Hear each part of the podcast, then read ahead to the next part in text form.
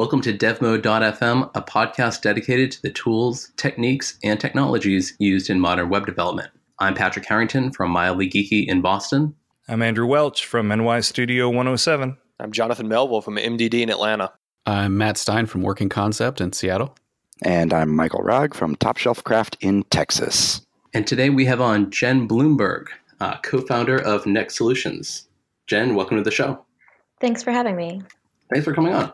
So, today we are going to be talking pricing medium to large size projects. We want to keep everything, I think, pretty open today. Just go back and forth, talk about um, how we uh, how we approach business business development on medium to large projects, and then yeah, how we price them. First, Jen, tell me a little bit about yourself, a little bit about Next Solutions? Sure. So um, I'm a software development and co-founder of Next Solutions. We do uh, we're sort of a combination between a software development agency doing custom work for hire projects. And we also have a few products that we sell in a software as a service type of model. So we're a team of eight people and we work with usually nonprofit organizations or government agencies and are starting to work with businesses now as well.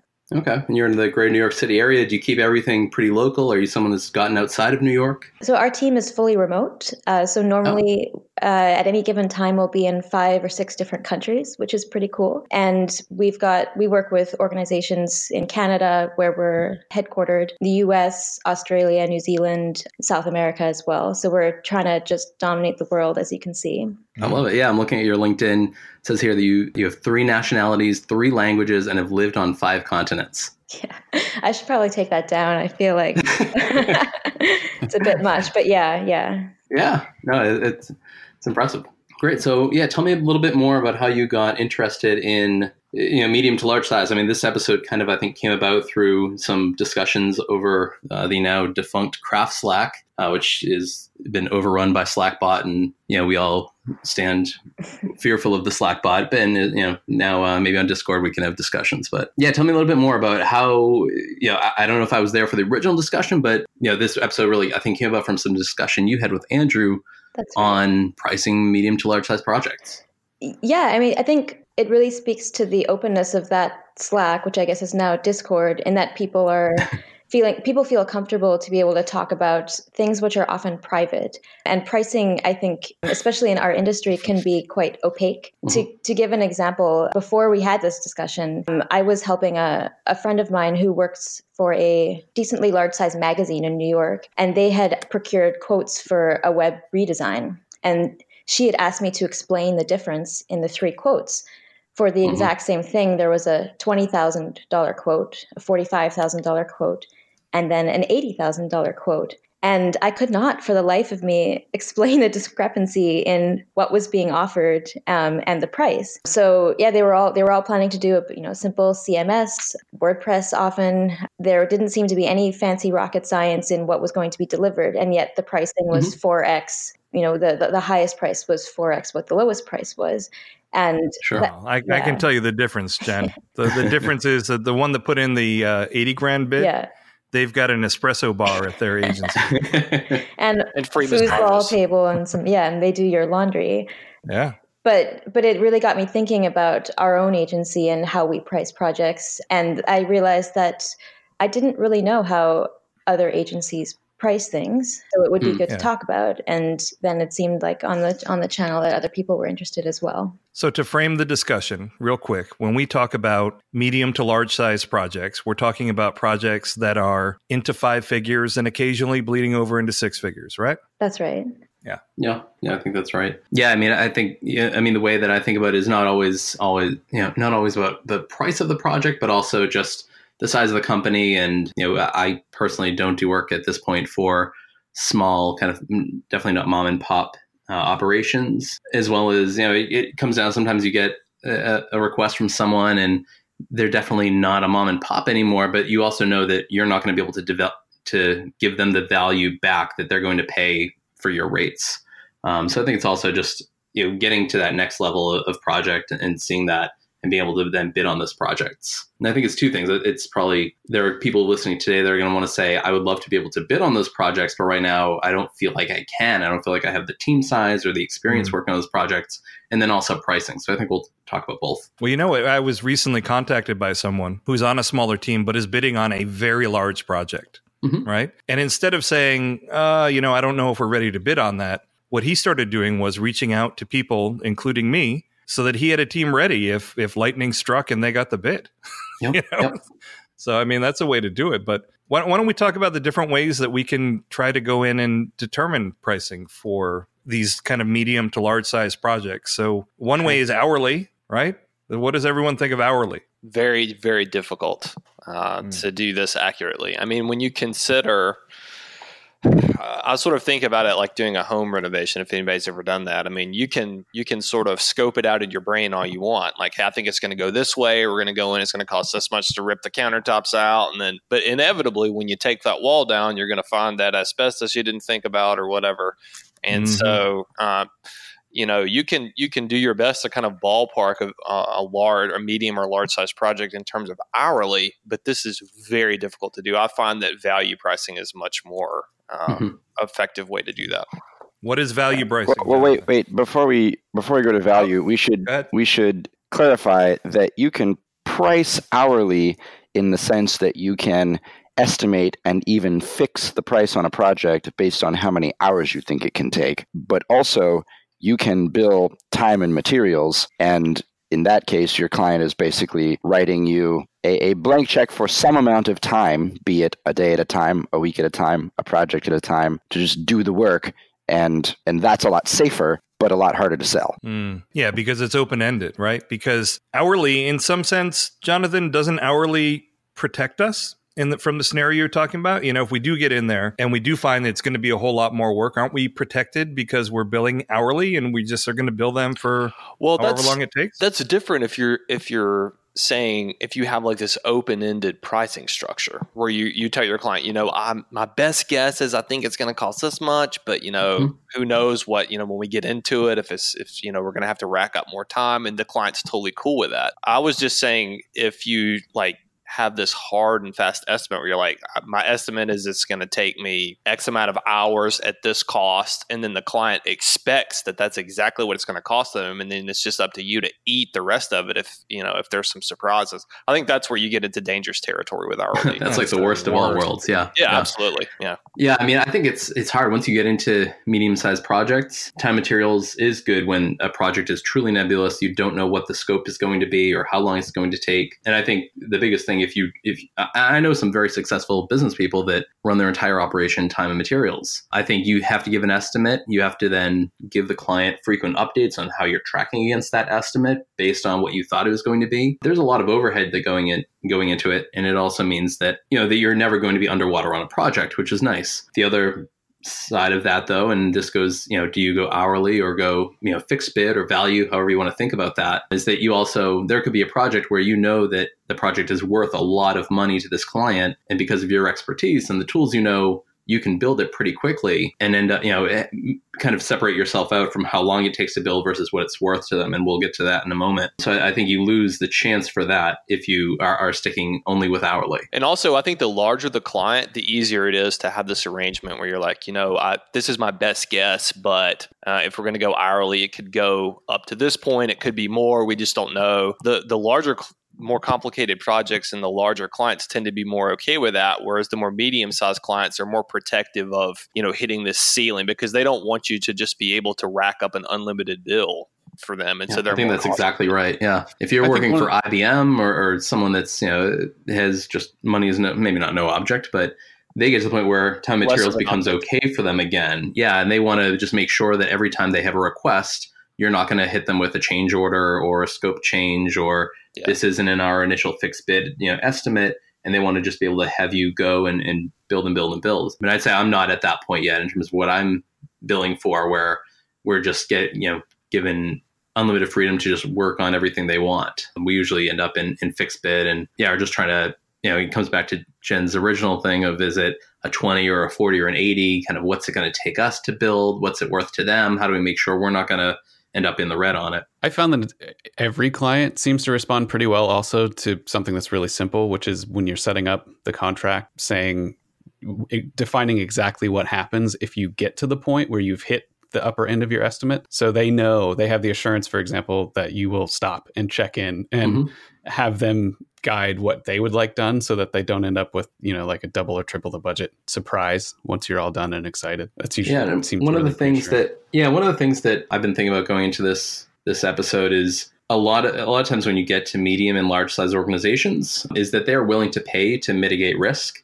And I think Matt, that's part of it. They want to know that it's okay if you know at some point you hit that, but tell us in advance. Make sure you never leave us with a project that is sixty percent complete because we end up spending a whole lot more time early on in the project and we didn't actually get something that's ready to to push live or or get out the door. Jen, uh, what's been your experience? Have you worked with, you know, I, am very lucky. I worked for a large agency when I was starting out, which kind of exposed me to medium and large size organizations and specifically some very large nonprofits.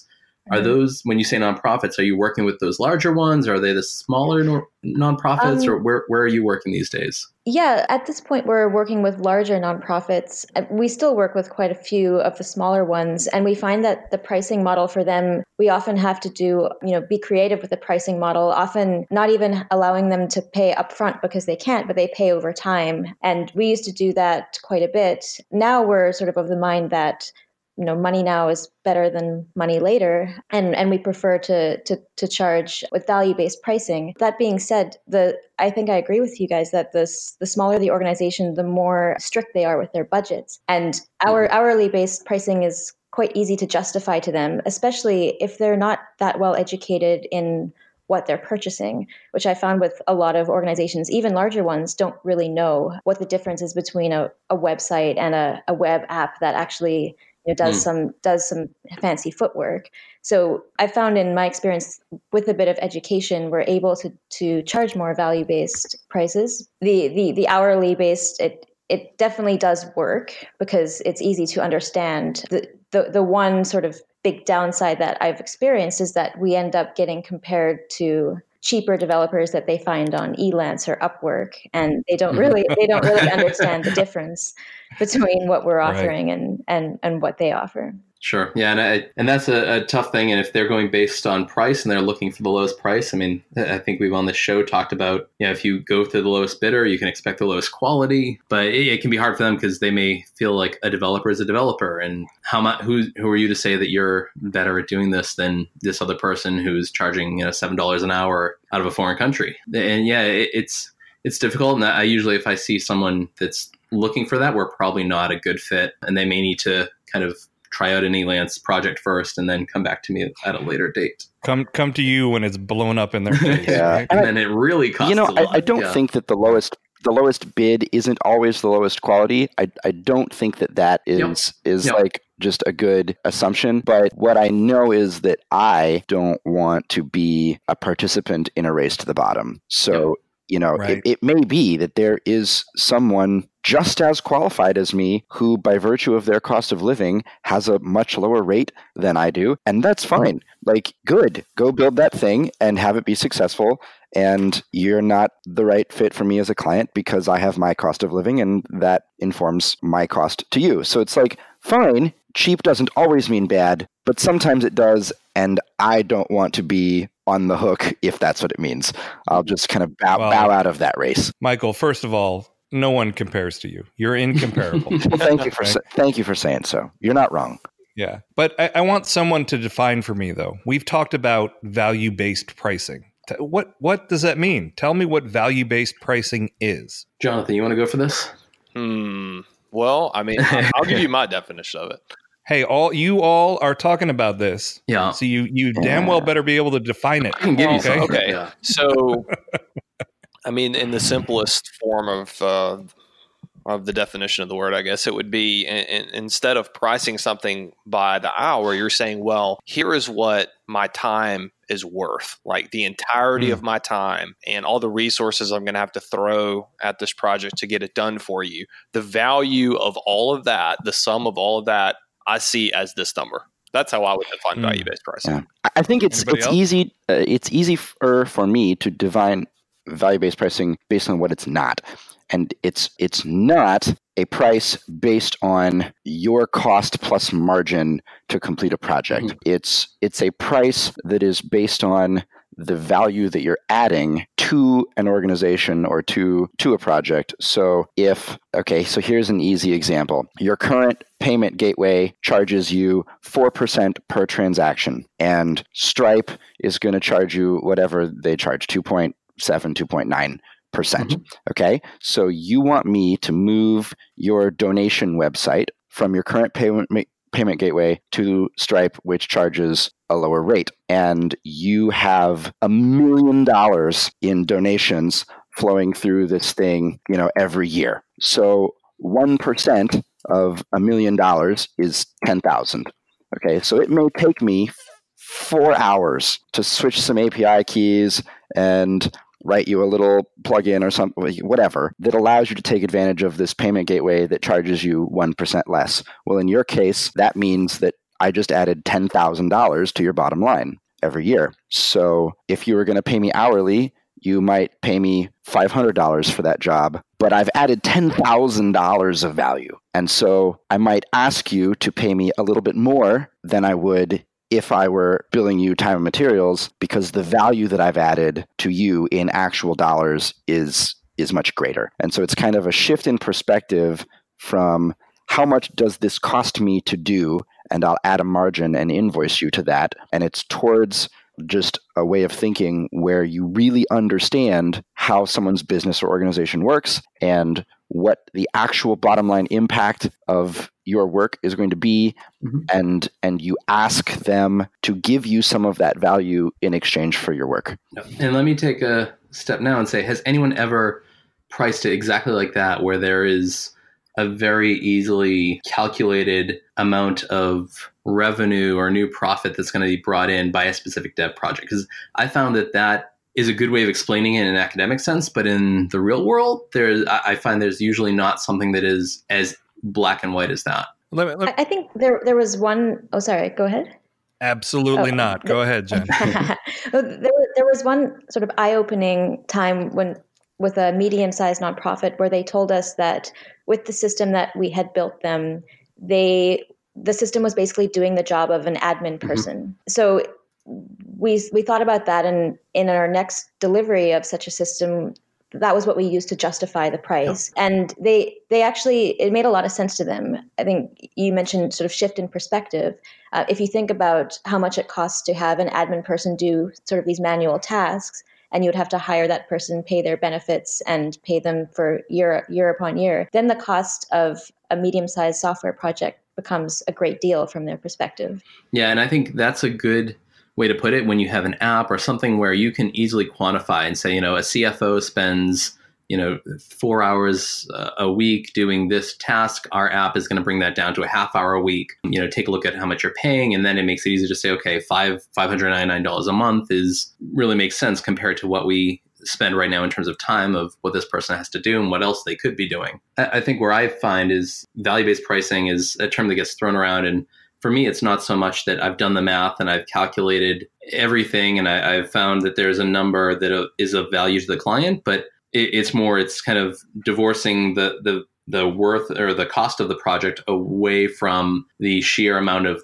labor that I think it's going to take and then what our mm. typical hourly rate is. To me, that's kind of your your floor of like obviously we want to make sure we're clearing at least this. But if we know from this client maybe what sector they're in, what their risk tolerance is, that if I go $20,000 over what our cost is, it's really not going to faze them. And it's going to mean that I have some time to do maybe a few nice things for them that we know are going to come up, you know, just through the project, and I'm not going to have to ding them on every little little bit of scope creep. And it's just it's somewhere between there. It's like here's what I think it's worth to them. Here's what my floor is in terms of my hours and hourly rate, and I find there's somewhere in the middle so that both sides are kind of winning. Yeah, for what it's worth, my opinion on the value based pricing is so if someone wants to hire me, I, I, can be your I can be a good little code monkey and I can I can write the code that you need and I can build a nice thing. But at least in my opinion, the value that I bring is being able to figure out what to do, right? And it's one thing to be given a task and say implement this, but it takes a, a pretty good amount of experience to figure out, both from a, a biz dev perspective and also from a technical perspective, what would be the best way to tackle this problem and what technologies and practices can I use to build the best thing for my client, right? So mm-hmm. I I kind of see myself almost as like a CTO for hire that can also then get the work done. And that's where that's kind of where I think that I bring the value. But I, I want to throw something out there to see if anyone else does this, which when you're looking at value based pricing, do you also consider the value to to you? In other words, if a project I was going to bring this up, yeah, if a project just looks yeah. awful, do you ever just jack up the price to a level where you don't really want to do it, but if they're willing to pay that, you're going to do it? I've done that, but I've also done the reverse. Okay. So I have I've been in situations where I was I would be willing to take the work, but it had to be worth it for me because I knew what was coming. I mm-hmm. knew what a headache it was going to be. And if they decided to walk, you know, I was fine with that too. Yeah. But I've also been in situations where I felt like it would be worth it to me to lower my estimate or my fee for doing a project because it would, it would, the project would maybe lead to more work down the road.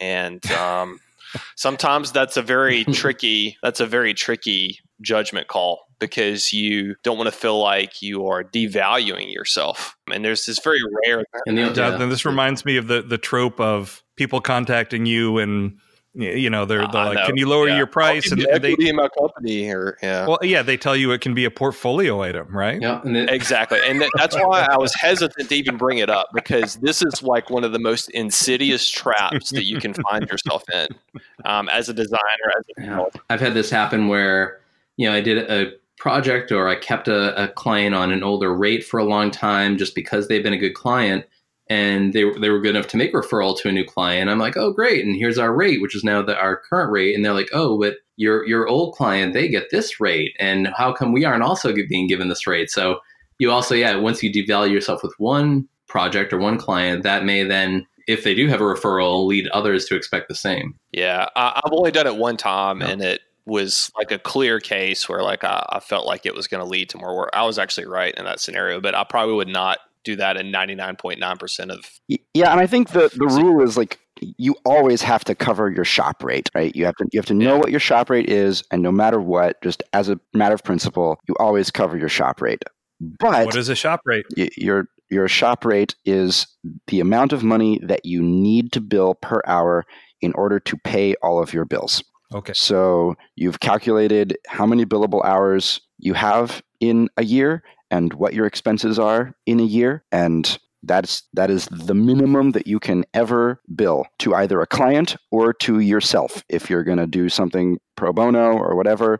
Like you just have to have that number in mind and and you have to cover your shop rate always. But i think it's legit if I have a great relationship with a client and, you know, I'm trying to sell them on a giant thing tomorrow that I don't necessarily need to extract all of the value today that I might be able to if I was just going to really push it, right? Like maybe I could could bill you 5 times my shop rate today, but it would make it harder for me to sell you the bigger thing tomorrow. So I so I won't try to ask you for all of that value today. I will let that relationship develop because I I think that there's, you know, something better for us as collaborators that's that's on the horizon, fine. You know, I'll only charge you 1.3 times my shop rate today. So you can adjust your margin to suit your your sales strategy or your referral strategy or your client relationship strategy or whatever. Adjust your margin but always cover your shop rate. And I firmly believe that you become the kind of work that you do,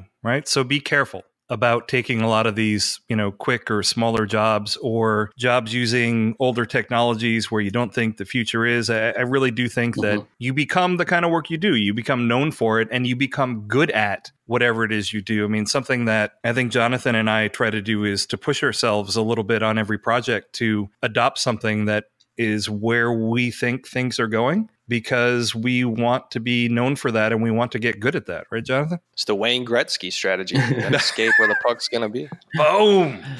I was say I'd almost rather like do a pro bono project than a you know heavily discounted project because at least then you can say okay we're doing it to help out. Obviously, no one thinks you're going to be doing pro bono projects going forward for every project, and it's something where you know they, they may then really want to tell other people about you and say they did a great thing for us. They normally charge an arm and a leg, but they helped us out. I was an economics major, and there's some study about where if you had a pile of like Hershey Kisses and you told someone that you know they're one cent for a Hershey Kiss versus like 25 cents for some other chocolate, people, you know, they, they might be kind of fairly split between the, the penny one and the 25 cent one. But if you give someone, you know, uh, something that's completely free, they're going to want that. And I don't know where this is hmm. analogy is heading, but I'm sure there's something there. I have no idea what you're talking about, but I, but I, but I am, I am shocked that that uh, Jonathan sets up the Wayne Gretzky analogy or, or saying or whatever, and that Jen, as a Canadian, doesn't chime in on that.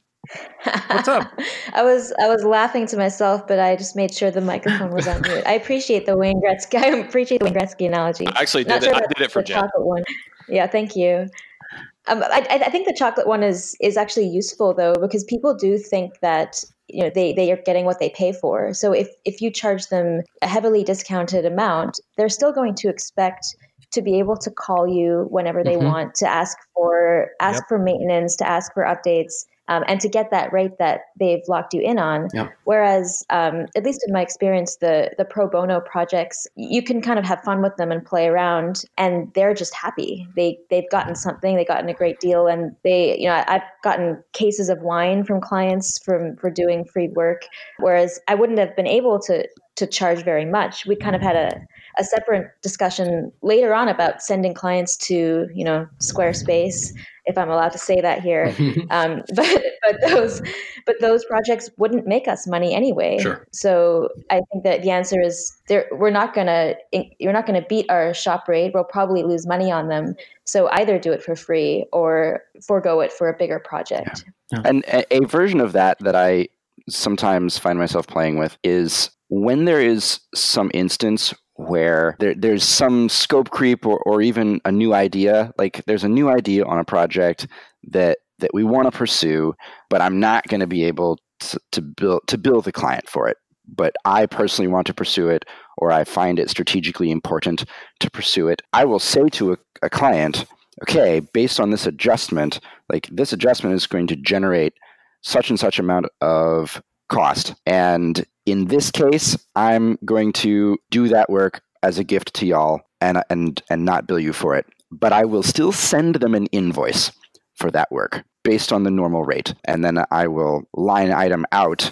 that item based on whatever reason I, I want to give them for like I'm not going to bill you for this. But like that's kind of that's kind of my version of like if I can't charge you what I need to for the Hershey's Kiss, but I still want to like give it to you, I, I, will still invoice you for it so that you see that price mm. tag. You, yeah. you see the value of what I've mm. given you and you understand that it took something from me to it, it just it wasn't just a, a willy-nilly thing that like didn't cost me anything just because it didn't cost you anything. I want you to see that number and understand that I've given you something of value. And then, you know, the next time something like that comes along, it's much easier for me to say, this is this is the value of it. And in this case, I'm I'm not in a position to eat that cost. And but you've you're you're used to seeing price tags associated with with those little things. And that's kind of my my version of if I can't can't charge you what I need to, I'll give it to you, but I still want you to know what what the value is. I still want you to register the actual value rather than a discounted thing. Yeah. So or I, not, I think or not a, knowing that that value is there. Right. I think I've just started doing that with things like software updates and things that I do usually when I'm under the hood, like doing other things. Mm-hmm and the client usually doesn't know and I, I don't need to start charging in most cases but exposing those things exposing that value and, and at least giving them a clue that it's theirs I think that's well, and you're doing them a service by building their pattern recognition around the costs of development or maintenance or whatever whatever it is that you're doing. You know that's part of the education is them being able to to kind of form the map in their head of what the costs are and when the costs are, even if there's, you know, you're not deducting money from their bank account. I, I think something to keep in mind regarding value based pricing. I, I think some people have some sense of guilt about, you know, if something only takes them an hour to do, you know, why are they billing so much money mm-hmm. to do it? But the reality is that, or the irony actually, is that the better you get at something, the less time it takes you to do it,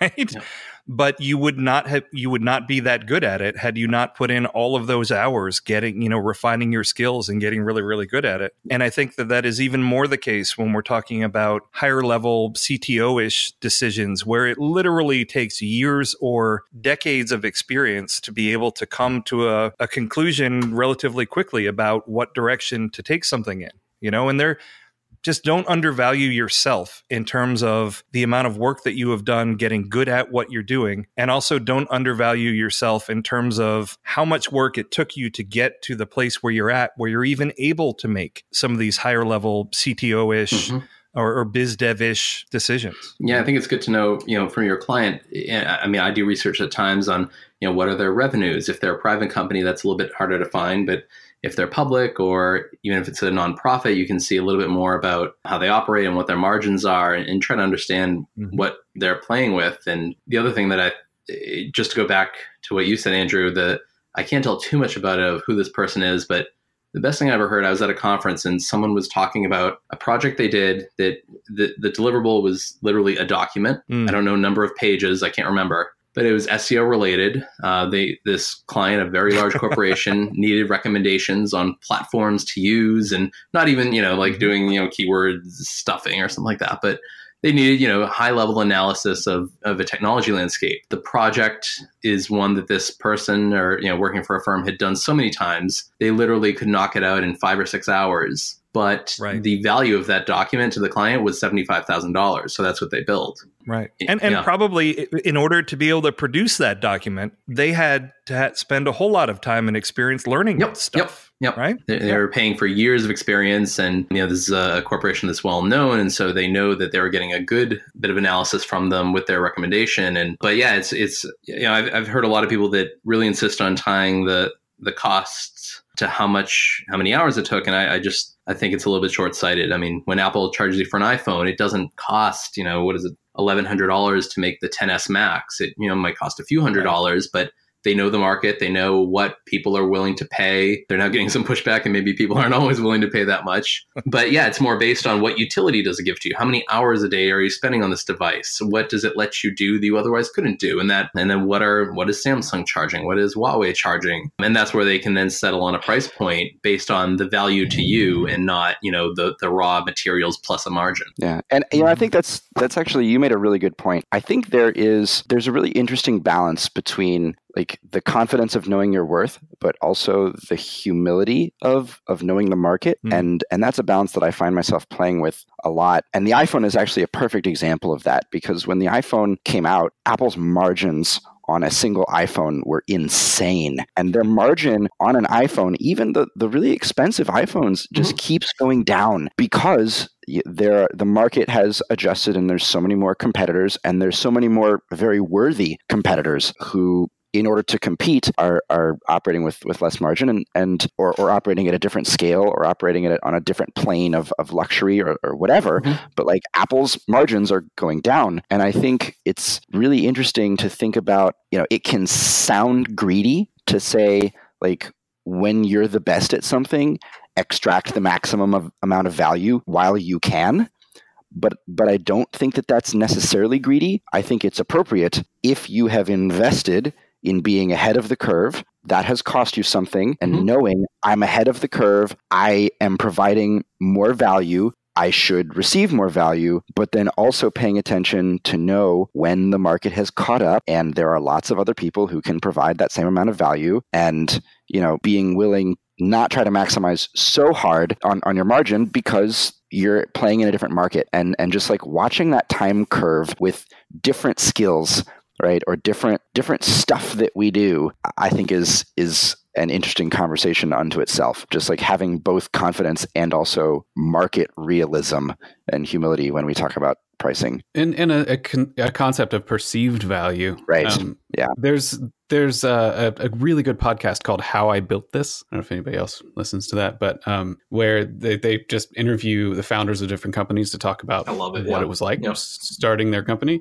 Um, and there's one that comes to mind for me um, where they interview the founders of Warby Parker. Really, really interesting. And one of the things just before, so it was like a, a, basically a college experiment for I think a business class or something. And at the point where they were actually making frames in, a, in an industry that has really, really high markup, they were about to launch with a product that would have been, I think, a, pair of frames would have been like $10 or something. and they hired a marketing person that said, no, no, no, no, you can't do that. They'll be perceived as cheap. Yep. And so they raised it to $95. And you've probably heard of them already because they're doing great. Yeah. Um, and they're still way undercutting the, the crazy margins that there are on frames. It was just a really interesting thing to hear. Warby Parker? Never heard of him.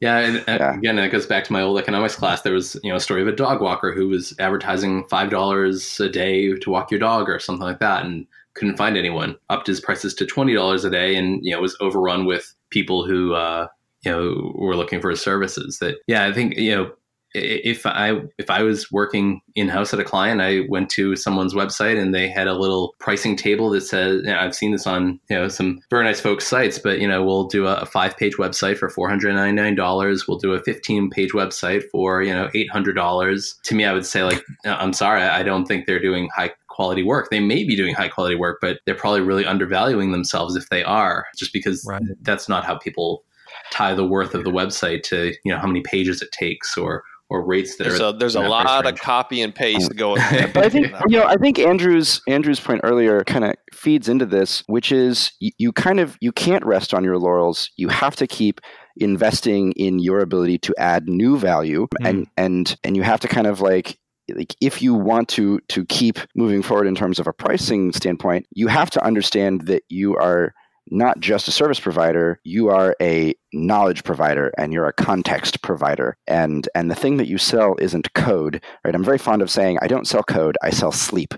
Like the value that sleep? I like sleep. That. yeah like like you will rest easier when your project is in my hands. You won't worry so much about overrunning your budget or not meeting your deadlines or not getting that promotion because you didn't impress your boss like whatever it is that the real human value of my work is to the human on the other end of, of the line in a project that's what i'm selling is i'm i'm selling their confidence about whatever it is that they are worried about or whatever it is that they want. Like i'm turning their question marks into periods and that's the value that i sell. It's not the code. And so yeah if all you need is like an SEMrush report that tells you, you know, whether your site has meta tags or something, you, you shouldn't pay me ten thousand dollars for that report. You should. Oh my God, you're you're destroying like, the business model of just like, about every should, SEO consulting. Firm. You should go. You should go to the person who says, "Yeah, I, I can do that report in an hour, and I will charge you an hour for it." If all you want is that automated report that takes someone an hour to do or whatever. But if I hire you, Andrew, I know that I'm not just paying you, fingers crossed, I hope. I'm not just paying you to run an automated report for me. I'm paying you to understand what right. that report tells you in the context of current SEO and SEM trends, in the context of my technology stack, in the context of my development process, in the context of my business model and the opportunities for me to improve my bottom line by mm-hmm. seeing you like I'm paying for that knowledge and that context that you have around the automated report that you're going to run for me. So it's it's not a good business decision for me to pay someone $10,000 for a report that I know takes them an hour to generate, but it is appropriate for me to pay them $10,000 to add $10,000 to my bottom line. That you have to see yourself in that way. You have to see yourself as not the person who's running a report, but the person who knows how to take that the results from that report and add $10,000 to somebody's bottom line. I've done the exact opposite a lot of times that I've been called in to do consulting work and I'm working with a, a client and I see what they're paying these SEO firms to do for them and I I tell them to fire them right? because where and you should take the money that you're investing in hand tweaking keywords on a per page basis and put it into a good content strategy or put it into improving other parts of your site because you're just you're wasting your money, oh, yeah. right? But but Michael, when you said earlier that you didn't sell code, you sold sleep, like I thought you're giving out Ambien prescriptions or something. Oh, you don't. You, don't need the Ambien. I'm saving you all of the money that you would. No. So so let me i would love to actually ask y'all for for a favor because i am probably like of of the people in this room i have the most to learn on this topic so like when it comes to to value pricing i think i'm like still on step one of of internalizing value pricing for me i think where value pricing sits in in my schema is more along the lines of the Warby Parker story. When I learned about value pricing, what it did for me was it gave me confidence about raising my hourly rates because I realized that the arbitrage between my hourly rates and the value that I was providing was so huge that I could be more expensive but still be relatively cheap mm-hmm. compared to the value right that's and and for me like i started my my business when i was 12 years old charging 5 bucks an hour and continued to when when you're 12 years old and you're trying to sell against agencies you have to massively underprice and over deliver and and i like continued massively underpricing and over delivering for many years past when my expertise merited that i should right? So i i like underpriced myself for a very very very long time. And when i finally learned about value pricing and i finally learned to to think in terms of really understanding someone's business and the bottom line impact i'm having what i like the benefit that i gained was that I got confident about raising my hourly rates. But I'm still not really confident about actually approaching value pricing in terms of actual value because I don't really know how to work. sometimes I do. So I would say, like, I mean, and some of it, honestly, I think is people just throwing out numbers saying, I, you know, I've, clients of mine have raised their conversions by you know 5% on average and looking at what you have then you can expect this and some of that's a little bit magical thinking. One of the things that honestly i think has helped me the most i've been very lucky and i'm actually curious to go around um, to jen and everyone else but who here has worked at let's say like a large agency somewhere that is maybe like 25 30 plus that that's actually still at the smaller end of things in many regards but has anyone here worked at a large agency previously? Not me. Nope. Not me. Negative. Like I've done big projects, yep. but I've never worked at a, at a big agency. Jen? No, I, I, used to work at a management consulting company, which is sort of has a similar business model, but not a design or development agency. Yeah. So I, I think one thing that I was very fortunate is that I started out a, a Boston firm here that does big, large, complex builds in, in Sitecore. Uh, later, they went to Adobe Experience Manager worked at another. Oh, God. um, where you know, and, and um, all I can say is that that changed my calibration on what a project can be worth to a to a client. If anyone's known just what the software of Sitecore can look like, or Experience Manager, you know, and experience if they were working with experience manager and you were stuck in there like that would make me want to become a sheep yeah okay, okay, but so so this is so so this is leading up to my ask to you, which is I don't really have that exposure, and so when I'm working with a client that I already have a good relationship with because I did some like hourly work for them and really proved my value and now they really trust me, it's easy for me to have that conversation about the internals of their business so that I can really understand what my value is to them. Mm-hmm. If I'm approaching a new project, people are super cagey about all kinds of details that would be really valuable for me to know. So, like, how do you approach those conversations yeah. and what are the actual like what's your strategy like yeah, so, not for extracting secret data that you shouldn't have but like to get someone to really let you into the internals of their business so that you can understand the value that you're providing to them like how do those conversations go for super big projects yeah so i would say two things first i had the luxury of working for a couple of large agencies and they're really great well-run agencies it's a great experience if you're just starting out that if you get the ability to work at an agency like that, um, it can teach you a whole lot. The other part there, and I'm just mindful that there may be some folks listening that are thinking, like, forget about pricing these projects. How do I get these projects? How do I even get to the place where I can start to talk about $10,000? Like right now, I'm working at, the scraps.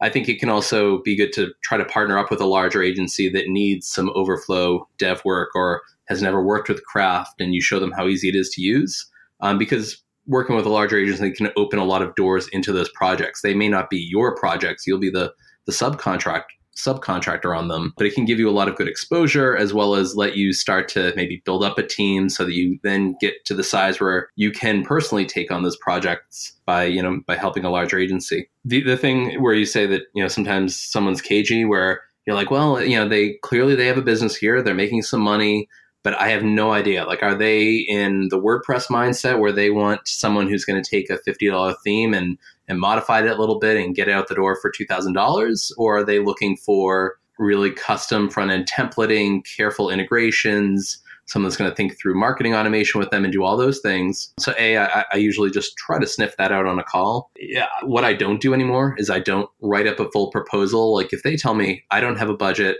you know, I, I, I want to see what's out there. I don't anymore go and write up a proposal and just kind of like grab the dart and dartboard and like just try to guess at a price that I think might be amenable to them. I'll throw out a number and say, okay, if I come back with fifty thousand dollars, is that going to scare you? That that's literally the line I use quite a bit, and I can learn a whole lot based on that. Sometimes they'll say, yes, oh my gosh, no, we were thinking of twenty. It's like, oh, so you did have a budget. Yeah. Or if they say, yeah. no, fifty is great, I'm like, oh crap, I should probably change that to seventy-five. Okay, but you know that that putting a number out like that kind of gets them into that place where they can really react to it. And sometimes you might see someone that says actually 50. If you think it's that low, maybe you don't understand the full scope of everything we're thinking of with this project. And that then it's you know then you can really get in and maybe find out that they have some weird ERP integration you need to do, and really it's getting into that you know the six figure. Jen, what what's yeah. been Jennifer? Yeah, yeah. yeah. um, yeah, I, th- I think you made a, a really good point when you you say that you got to throw out a number. Um, I guess for the econ people in here, is that called that's called anchoring? Yep. Um, they there there's always a budget, and sometimes I think it was Michael you asked you know how do you even go about asking i think maybe one of the first steps you can do is ask and say hey, you know what's your budget do you have a budget and often they'll actually just tell you yeah we're looking for a range between you know 20,000 and 30,000 um, and then of course from there you can decide whether you want to pursue that or pursue the conversation further and say well actually you know what you're asking for is it's going to be difficult to to to do within that range. You know are you open to a discussion about about increasing the budget and and go from there? A lot of it sort of depends on the rapport that you have with them. And if you really are finding that they're being cagey in a way that you think you might not really go anywhere I, again I, I agree that it's probably not worth it to put to, you know to spend a, a day or two of your time, which is worth, you know, a certain amount of money on a proposal that will go nowhere. Right. Yeah. Yeah. And to get to your point earlier, Michael, and also what you were talking about a little bit, Patrick, I mean, when I'm first working with a new client, the initial contact is almost entirely me learning about their business right? Yep. And because I think that's where I can help to bring in the value. And if it's not, if that's not what they're interested in, if they're just looking for a gun to hire to build this thing, I'm not the right person for that job. You know, sure. I, I think that where I bring the most value is where I can bring my biz dev and technical experience together, where I can learn about their business and figure out the best ways to solve their problems for them. So the initial contact that I have with clients is always me learning as much as I can about their business. Yeah, and and, um, and I go, go ahead. Sorry, I was just going to say that's how I couch it to them as well. That in order for me to be effective, like I need to learn about your business and I need to learn about your goals. Yeah, and that's and that's that is is easy for me. Any anybody wants to tell you about their business, like I can learn conceptually about your business and and when I am really successful in sales, it's because I have have been able to latch on and internalize the concept of your business and position myself as like a, a co-dreamer with you. Mm-hmm. You know, I can can pull the yes and like, oh, that's cool. What if you did such and such? You know, that would save you a bunch of money. Or what if you did such and such? That would open you up to a huge new audience and and conceptually that works. And if i can put myself position myself as a co-dreamer with a client and get them really excited then that's great. But i still okay i can save you a bunch of money but i don't know the value of a bunch of money. And if i say okay so how much money would that actually save you? A lot of times they they either don't know or or don't want to tell me. And so so that's i don't have a budget that's an easy situation for me because you can you know throw out some well okay well you don't have a budget. Is this a, a $3,000 project or a $30,000 project or a $100,000 project? And they'll, you know, you can tell by their face immediately, yep. like what the budget is, right? So like, fine. But, but I think it, it actually goes in both directions. It's not necessarily me seeing what value I ought to extract from a project. Sometimes it's from a, a sense of responsibility, just doing a high pass and figuring out if what I need to charge you at a minimum is even going to be worth it to you, if it is going to add as much value to you as I am going to ask you for. Because if not, it's just not responsible for me to do that work. And, and so, so it does go both ways. It's both, am I getting enough value from you? And also, am I giving enough value to you? But still, like, and Jen, you had some some good words that I'm going to go back and, and write down and you know repeat verbatim with my clients. But like, how how do you open up numbers and and maybe like I don't know maybe a case study like if anybody has you know an example that comes to mind of a project that they were approaching or, or bidding or whatever and and how you steered the conversation from oh yeah I can save you a bunch of money to okay just how much is a bunch what's your what's your strategy for that yeah the other thing too um, matt you haven't said too much here. What, what's what's been your? I was going to say that not. I don't agree that everybody's eager to explain their mm. business, and for me, that's usually a red flag. is when right. I like to ask questions, and that is my strategy for trying to learn more and figure out where my value can be for a client. Um, right. And it's easier after we've you know worked on something, and I can kind of we can establish a rapport. But I can tell immediately now. I did not pick up on this cue earlier. If somebody's annoyed by me having mm. questions, or it seems like they don't have time, or they're not eager or excited to have me try and understand what they do, that's not going to be a good fit. That's not going to be a good client because my value Never. to them is doing a thing and then shutting up and going away.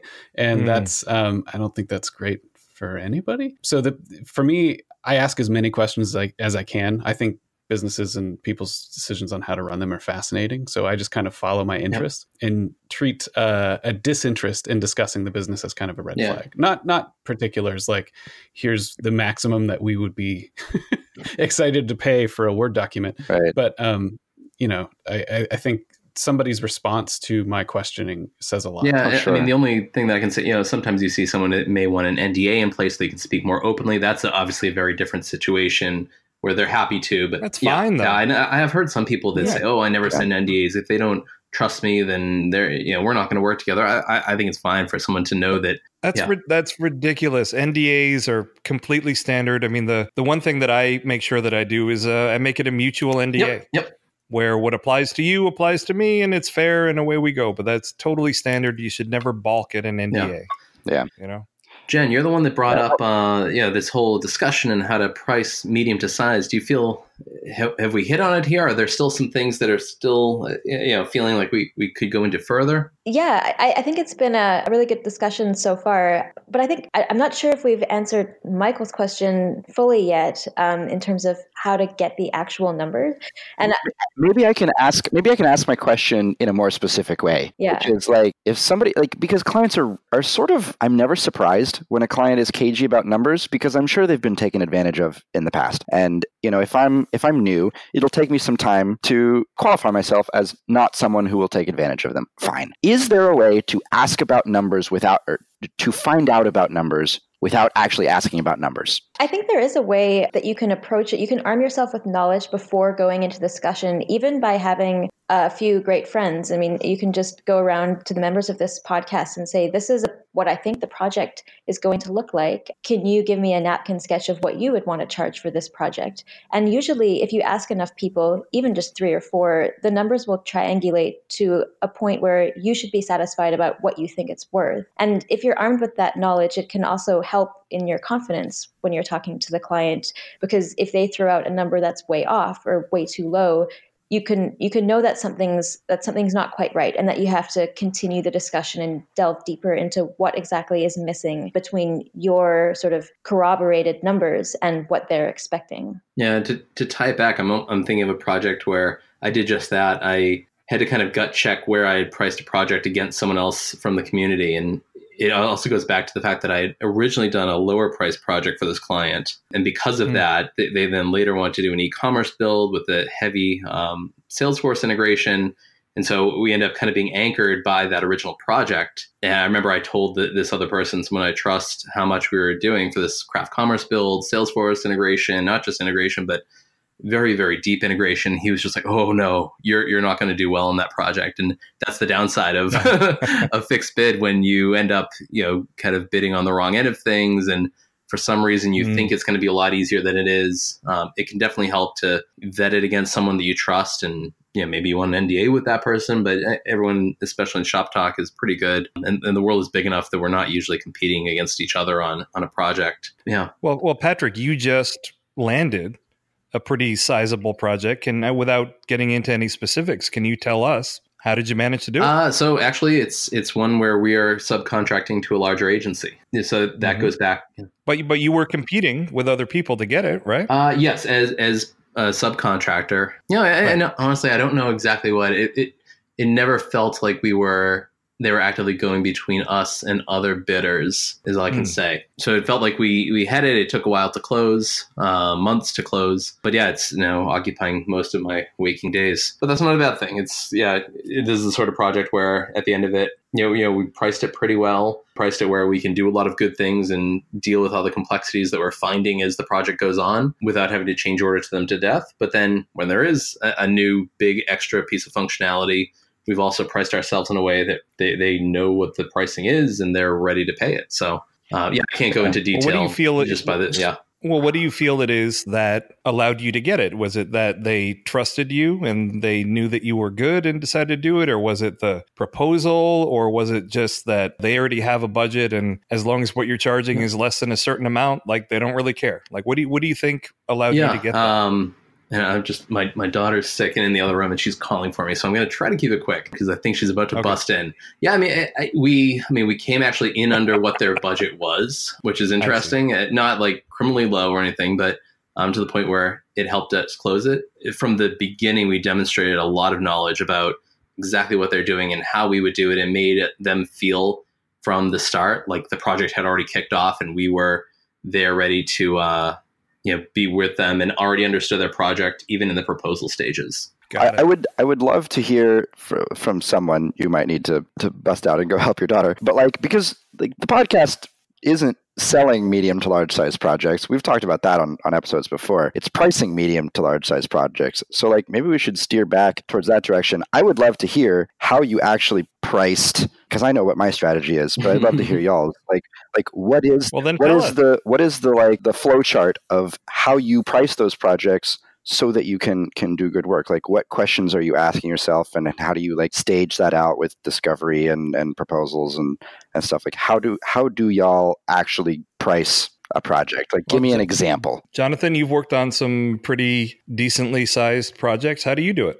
It just extensive discovery process. So I just my goal is always to eliminate surprises because I think surprises are the are the ultimate boogeyman um, when you start getting into projects mm-hmm. that are medium and larger sized. And so just mitigating my risk, my risk of losing time, of losing money on that project. So I think just being really thorough, asking as many questions as you can of the client, getting them to explain their ideas as clearly as they can, and trying to sort of document the scope of that project. So my call, how do you get the number? How do you get the number? The number. Well, I is it what you can get away charge with per hour. I don't charge per hour, but I but I have a pretty good idea of how or a pretty good I'm pretty good at estimating how long something will take. I do take that into account, but I also tend to take value into it as well. Honestly, it's like a little bit of alchemy uh, with me. I don't have a, a hard and fast uh, rule for it. But I, the the baseline is how long I think it'll take me compared with uh, the value to the client. I mean, the simple answer is you want the the number to be as big as it can possibly be that yeah. would still be accepted, right? that's exactly right. That is the simple answer. yeah, yeah absolutely. But yeah. but also you don't want to feel like that you are taking advantage yep. either.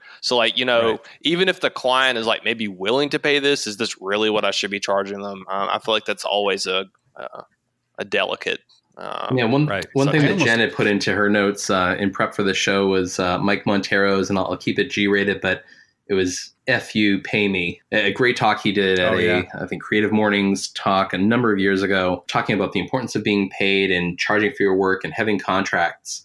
Uh, the other thing that I'll note too, uh, Mike Monteiro has a book called Design Is a Job that we can link in the show notes. Great book. And if anyone hasn't read it, it it's terrific. It, it, talks about taking yourself seriously, being good about contracts, being paid what you're worth. It's a you know one of the uh, a book apart books, and one line in it that he has, I'm going to paraphrase, is that if you give your your client a quote or your rate and you slap them in, across the face, if they're complaining about the slap rather than your rate, that's a problem. And I, so again, a little bit of a funny yeah, quote, but I, I always think that you need to get to the point where people are haggling and trying to get you down in price a little bit. If you're having far too many of your prices just right. accepted on your first price point, it, it, probably means you're not charging enough. Clients like to haggle. They're not going to be deeply insulted by you if you come back at a price that's maybe in, a little bit higher than what they wanted, or they just want to get you down in price a little bit. But if they're saying yes from the get go far too often, then you're probably not charging enough. Wait a minute, wait a minute. So you're going out there and you're slapping clients? I can't imagine Jen only is going to go do that as a as a very courteous. Con- only, okay, only metaphor. Yeah, say, Mike, I read your spring. book and I'm losing all my clients. I can't figure out what I'm doing wrong. now I need a lawyer. Right, so you give your client a quote and then you tell them their hockey team sucks. Oh. Oh. Wow, that's probably, probably worse. Which, which do they, you drop right. your stick, you drop your gloves, and you go at it. Actually, wow. You know what? Now that I now that I think about it, we've been talking about how nice Canadians are, but but but then they nationalized a sport that is basically beating people up. Like that's where they let it all like, out. That I yeah. I now understand the full context of Canadian niceness is that they bottle it up and channel, channel it into fights in hockey. Hockey fights are very polite, though. You know, they, they they can get a little bloody, but they end when they're supposed to end, and everyone just kind of stands back and watches. And, they go in their boxes. yeah, they go they go do that. Oh man, well, I I feel like you know, like I feel like it, it is it's alchemy, and it's always hand wavy. Like I have a hard time getting peers to explain to me how they price projects because it never seems to be like not because they don't want to tell me but because it's hard to actually self-analyze yeah. how what the framework is a lot of it is hand wavy and it's just from experience like you, you get yes. a feel for these things and and the, the that, problem that's is what it is but Michael. the problem is i don't necessarily have experience doing work for a fortune 100 company for a project that's going to rake in six or seven figures but but i would like for you to explain it to me like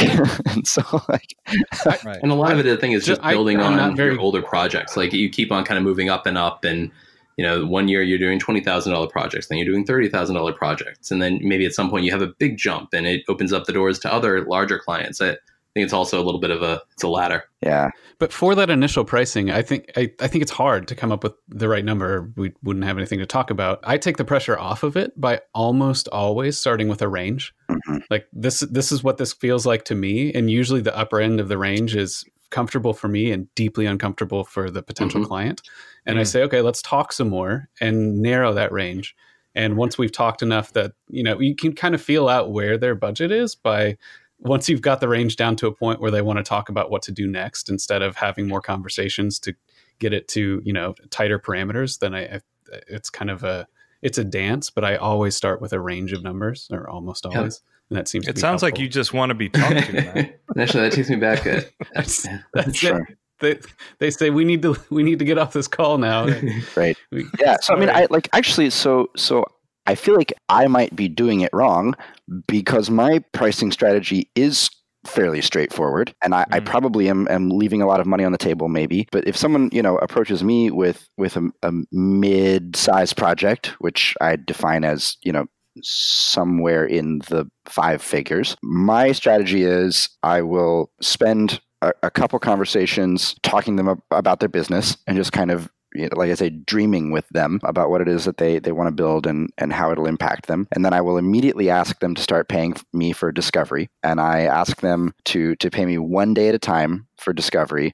And, and I'll give them an estimate of of like how long I think it will take for me to go discover the things. You know, do you I, them I I, every, do you invoice them at the end of every day? I will communicate them at the end of it with them at the end of every day. So I'll invoice them at the end of, wow. of discovery, but like I'll say at the beginning, okay, I think it's gonna once I've got them sufficiently excited that I'm the person to do the work and that they want to do the work, then I'll say, okay, I think it's going to take me about three days to really dig into this problem, talk to all your stakeholders, evaluate the technical options, and but let's take it a day at a time. My daily rate is sufficiently comfortable that like to, to pay me a day at a time isn't a big deal for them. Mm-hmm. Um, it doesn't like seem like a huge chunk of money. And so end of day one, okay, here's who I talked to, here's what I learned, here are the questions I still have to answer.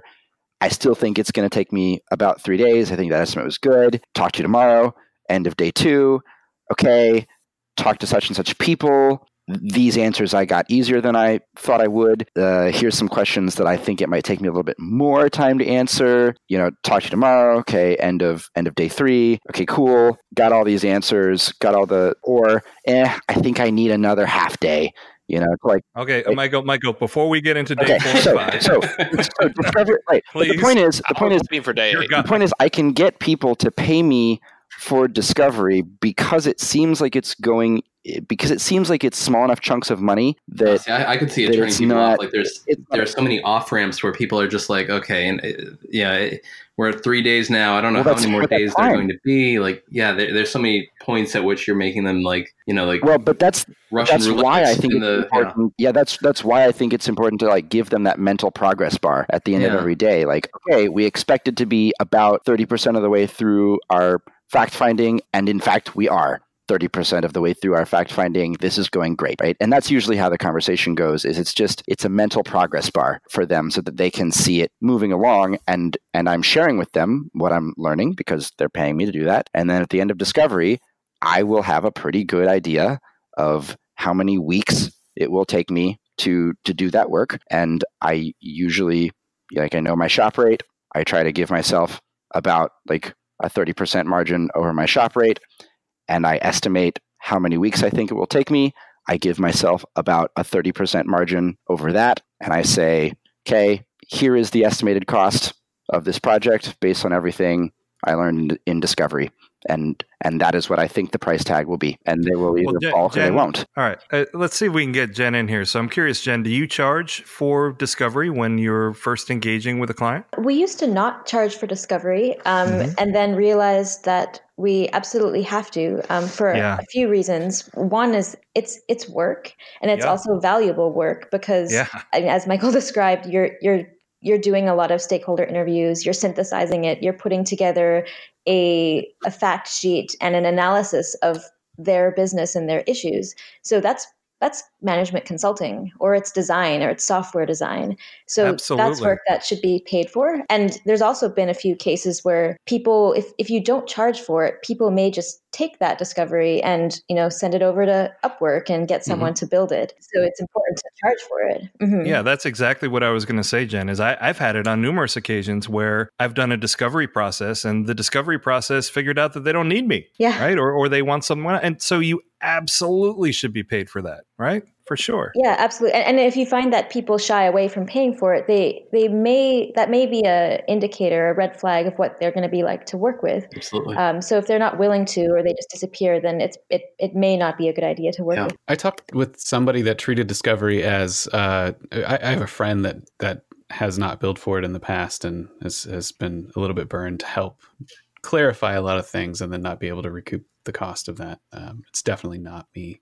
It's just a friend, but um, it's definitely you. Yeah. Well, but anyway, um, I talked to somebody that um, does charge for the discovery process, but also treats it as uh, like either discounts it for work, working on the project or has some way of, of building that into the project to say, hey, you know, you will pay me for this, but should we work on the project, which is really everybody's expectation, it will either be included or discounted or something like that to kind of walk both ways and and not mm-hmm. shock the client, but then also protect that time in the event that the client decides they don't need you or want to go a different way with it. I thought that was kind of clever. Yeah. Okay, so so so somebody critique yeah, critique record, my yeah, strategy, right? No, like no, tell me no, tell me where podcast. tell me where like my pricing no, is good and we, where we, gotta, we gotta save it for the next one. No, nope, nope, nope, nope. We're at an hour and twenty minutes. Time. yeah. Next podcast. For the record, I'll say I haven't done the paid discovery thing, but now I want to. But uh, also concerned about all right, so, daughter. I, I don't know. She went Maybe really you should quiet. go check. Oh, no. Watching. Uh, we've got- we've got Tinkerbell and the Pirate Fairy. Going Listen, on. if Patrick, if your daughter is seriously injured, I'm going to blame Michael. we all will. We all will. All right, and with that, Sorry, Michael. so that wraps it up uh, for another episode of the Dev Mode FM podcast. Yeah, we're going out. Oh my gosh. to have every episode delivered to your favorite podcast player, subscribe to our RSS or subscribe via iTunes or Google Play, Stitcher, Spotify. I think we're on there now. Nope. Anywhere where you can We're find not on podcasts. either one of I mean, those if you're listening, I hope you're subscribed. I, I don't know who these people are that listen without subscribing. And if you like what you're doing, please leave us a review. It's one of the best ways for other people to hear about us uh, on the iTunes store. You can also follow us on Twitter. We are at DevModeFM, and we'd love to hear your thoughts on the episode. Give us a comment on the DevMode.fm website. For the DevMode.fm podcast, I'm Patrick Harrington, I'm Andrew Welch. I'm Jonathan Melville. I'm Matt Stein. I'm Michael Rog. and thank you very much, Jen Bloomberg. Thank you for having me. Is it Bloomberg or Blumberg? You know, Did I say Bloomberg? it's it's actually both. We spell it with a U, so as not to be confused with you know the New York guy. You know, you you know, are mayor guy. You are much more accommodating. Oh, You are yeah. much you are much much much more accommodating than uh, than Vector Media, Matt Weinberg. Oh yeah, he, He was very- upset about the group thing, wasn't he? He he was very From Vector Web Design, yeah. Yeah, he was so mad about the name of the of the company, and then he changed the name. He was he was so mad about it he had to find a different name. We, we ruined we ruined the vector group. Yes, This is also a very long. All right, someone cue the music. all right. Bye bye.